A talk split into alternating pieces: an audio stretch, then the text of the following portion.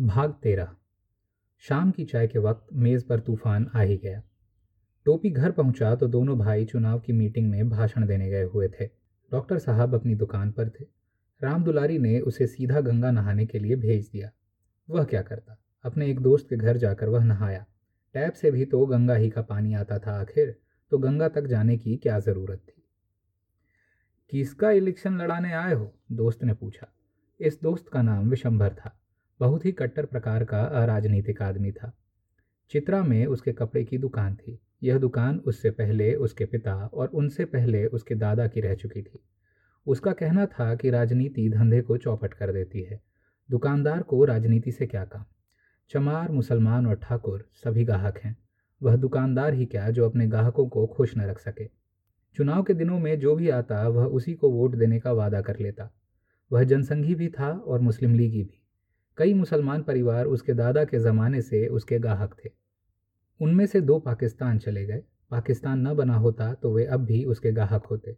उसकी राजनीति यही थी, परंतु टोपी से यह पूछना भी ज़रूरी था कि वह किसका काम करेगा। हम कल्लन का इलेक्शन लड़ाएँगे, टोपी ने कहा।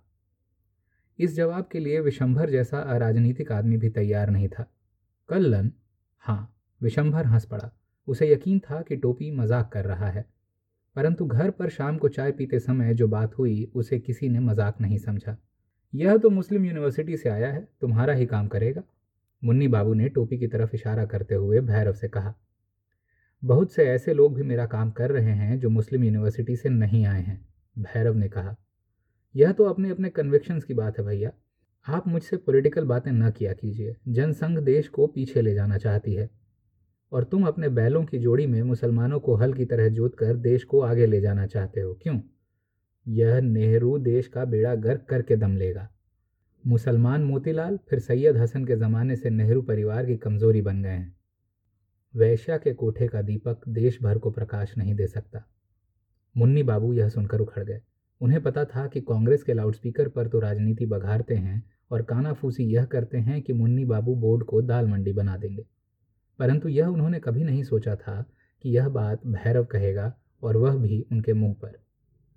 आप सुन रहे हैं पिताजी?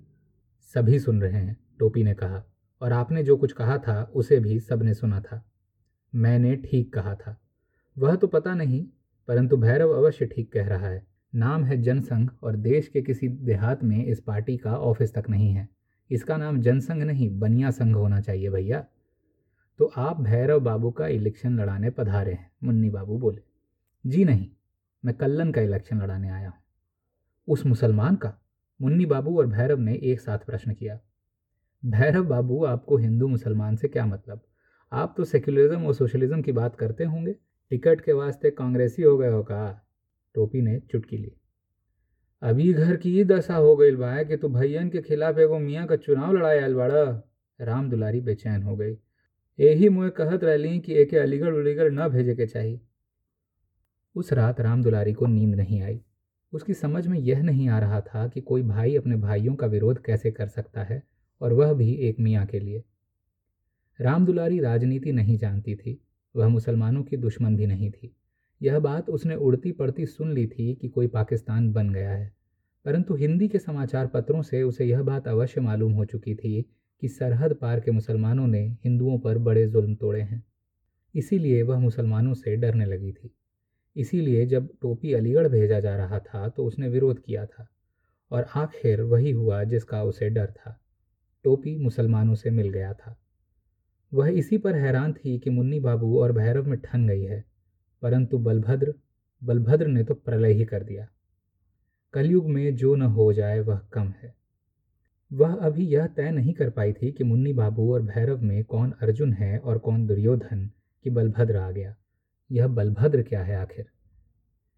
खुद टोपी के दिमाग में उसकी तस्वीर बहुत साफ़ नहीं थी।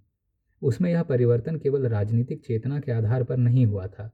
इस परिवर्तन में उसके लड़कपन का हाथ भी था। उसका लड़कपन मुन्नी बाबू के उतरन पहनने में गुजरा था। उसका लड़कपन भैरव के अधिकारों को मनाने में गुजरा था। उसे यह बात मालूम नहीं थी कि वह अपने दोनों भाइयों से नफरत करता है। परंतु कल्लन, यह कल्लन कहाँ से आ गया? स्टूडेंट्स फेडरेशन में जाने के बाद भी उसने कम्युनिस्ट विचारधारा को पूरी तरह मान नहीं लिया था। वह कई प्रश्नों पर कम्युनिस्ट पार्टी की विचारधारा से सहमत नहीं था। जब वह कम्युनिस्ट पार्टी का मेंबर हो गया, तब भी कई बातों पर उसका विरोध जस का तस रहा। वह पार्टी को इस बात पर माफ़ नहीं कर सकता था कि उसने जंग में अंग्रेज़ों का और पाकिस्तान के बारे में मुस्लिम लीग का साथ दिया था। फिर कल्लन कहाँ से आ गया? अगर वह बनारस न आता तो किसी को ख्याल भी ना आता। परंतु वह बनारस आया। क्यों आया वह बनारस? उसके मन की गहराई में कहीं यह ख्याल डंक मारता था कि सकीना ने उसे राखी नहीं बांधी। इसी राखी के कारण वह अब तक सलीमा से अपने प्यार की बात तक नहीं बता सका था।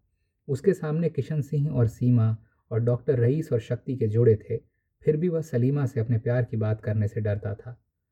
सलीमा शाहजहांपुर के एक पठान परिवार की बेटी थी, चंपई रंग और बड़ी बड़ी काली आँखों वाली। सलीमा जब अलीगढ़ आई तो कट्टर हिंदू दुश्मन थी। अलीगढ़ आने के बाद पहली बात उसने यह सुनी कि सकीना टोपी से फंसी हुई है। यह सुनकर उसे सकीना और टोपी दोनों से नफरत हो गई। फिर एक दिन जब हिंदी विभाग के एक जलसे में टोपी ने पेपर पढ़ा तो वह टोपी से भिड़ गई। उसने हिंदी को हिंदुओं की भाषा कहा और नतीजा यह निकाला कि हिंदुओं की भाषा राष्ट्रीय भाषा नहीं हो सकती। उर्दू किसी लेक्चरर की बीवी नहीं है कि कोई उसे फंसा ले जाए। टोपी का रंग लाल हो गया। सारी यूनिवर्सिटी में सनसनी फैल गई। अब्दुल्ला हॉल से लेकर वीएम हॉल तक सन्नाटा हो गया।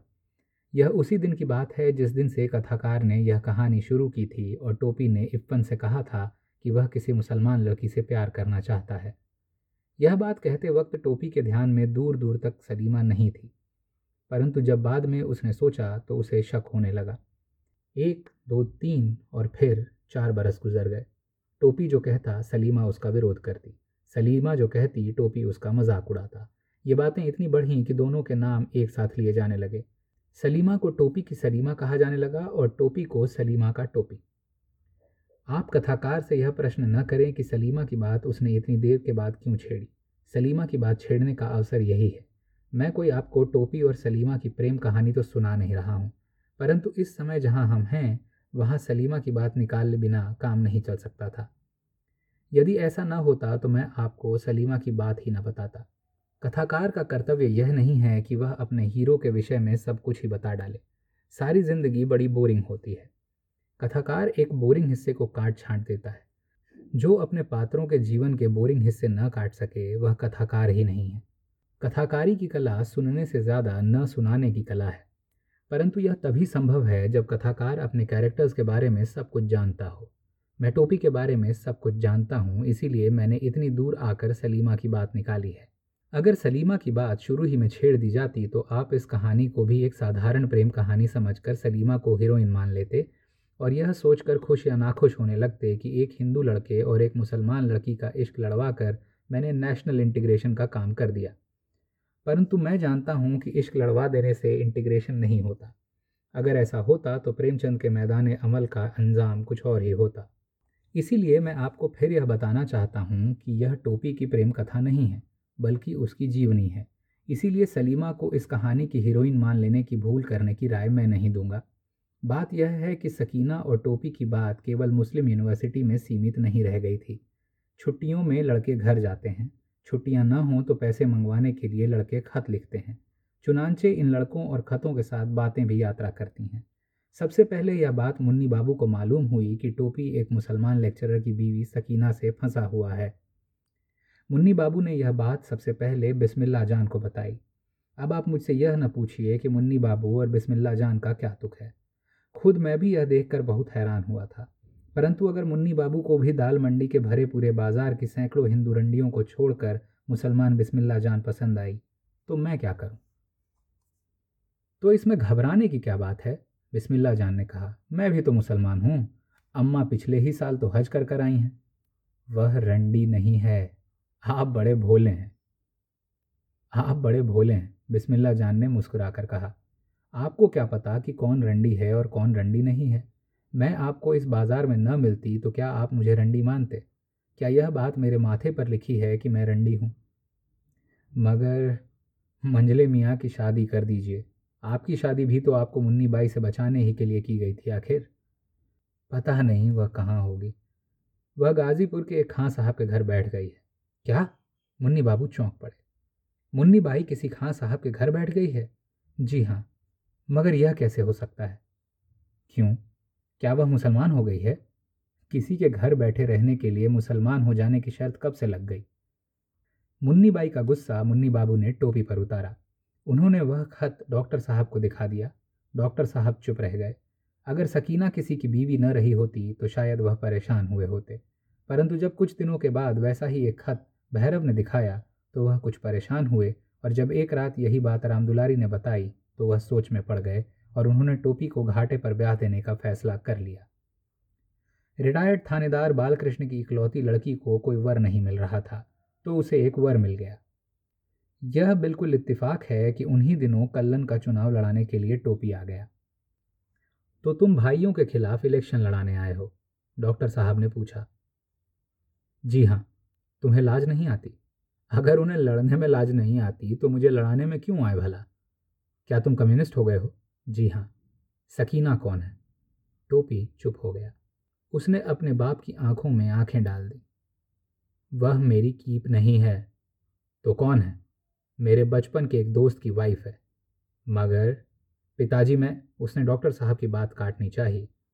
मैंने बाबू बालकृष्ण राय की बेटी से तुम्हारी बात पक्की कर दी है। डॉक्टर साहब ने उसकी बात काट दी। मैं यह शादी नहीं करूँगा। डॉक्टर साहब अपने घर में इस तरह की बातें सुनने के आदि नहीं थे। वे बिगड़ गए।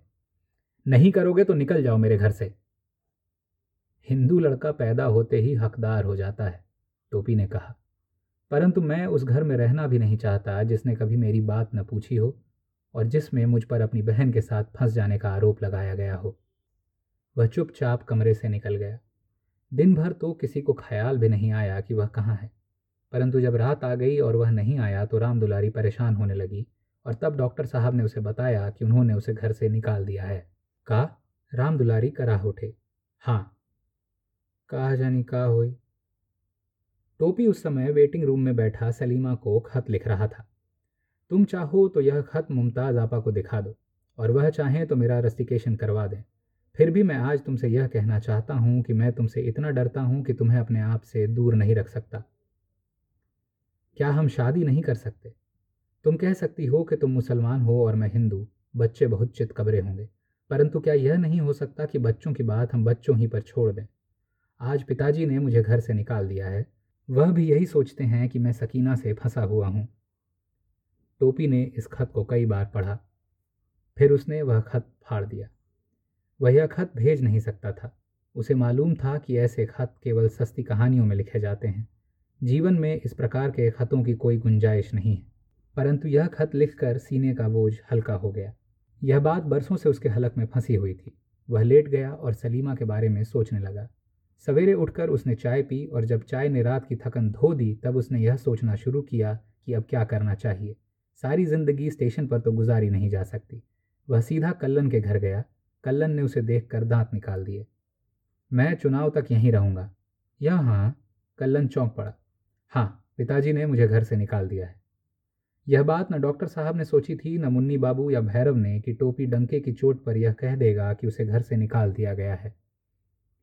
कथाकार आपको टोपी की तकरीरें सुनाकर बोर करना नहीं चाहता, क्योंकि हीरो की परंपरा के अनुसार टोपी को अच्छा स्पीकर होना तो चाहिए था, परंतु वह बहुत ही बुरा स्पीकर था। इसीलिए मैं चुनाव की गहमा गहमी को छोड़ रहा हूँ। मुझे या आपको कल्लन या मुन्नी बाबू की हार जीत में क्या दिलचस्पी हो सकती है? चुनाव टोपी के जीवन का हिस्सा नहीं था, परंतु घर से निकाला जाना अवश्य एक महत्वपूर्ण घटना है। उसने इफ़न को एक खत लिख डाला। आज मुझे पता चला कि तुम्हारे बाबा आदम जन्नत से निकाल दिए जाने पर कितने खुश हुए होंगे। जन्नत भी मेरे पिता के घर की तरह बड़ी ही बोरिंग जगह रही होगी। अमे भाई, यह भी कोई बात हुई कि मैं तुम्हारी पत्नी से फंसना चाहूँ तो पिताजी से इजाज़त मांगूँ? अब तो मेरा कोई घर भी नहीं रह गया है। एक नौकरी, एक घर और एक घर वाली का बंदोबस्त तुरंत करो। इफ़न ने यह खत सकीना को दिखा दिया। इजाज़त को उसने इजाज़त लिखा है, लेकिन उसका खत गौरतलब है। अगर उस कलूटे से फंस जाने पर मुझे एतराज़ नहीं तो उसके झंडुस बाप डॉक्टर न मालूम कौन नारायण शुक्ला को क्या एतराज़ हो सकता है? सकीना ने प्रश्न किया। इफ़न ने इस प्रश्न का कोई जवाब नहीं दिया। टोपी अंकल का घर कहाँ है बाबा? शबनम ने पूछा। अब उसका घर यही है बेटा। मैं उस हिंदू को अपने बर्तनों में नहीं खिला सकती। सकीना चमकी। हमें यूँ भी चाय के एक नए सेट की ज़रूरत है। बात खत्म हो गई। शबनम कालीन पर औंधी लेटकर अंकल टोपी की तस्वीर बनाने लगी। इफ़न अखबार पढ़ने लगा और सकीना बावरची खाने की तरफ़ चली गई।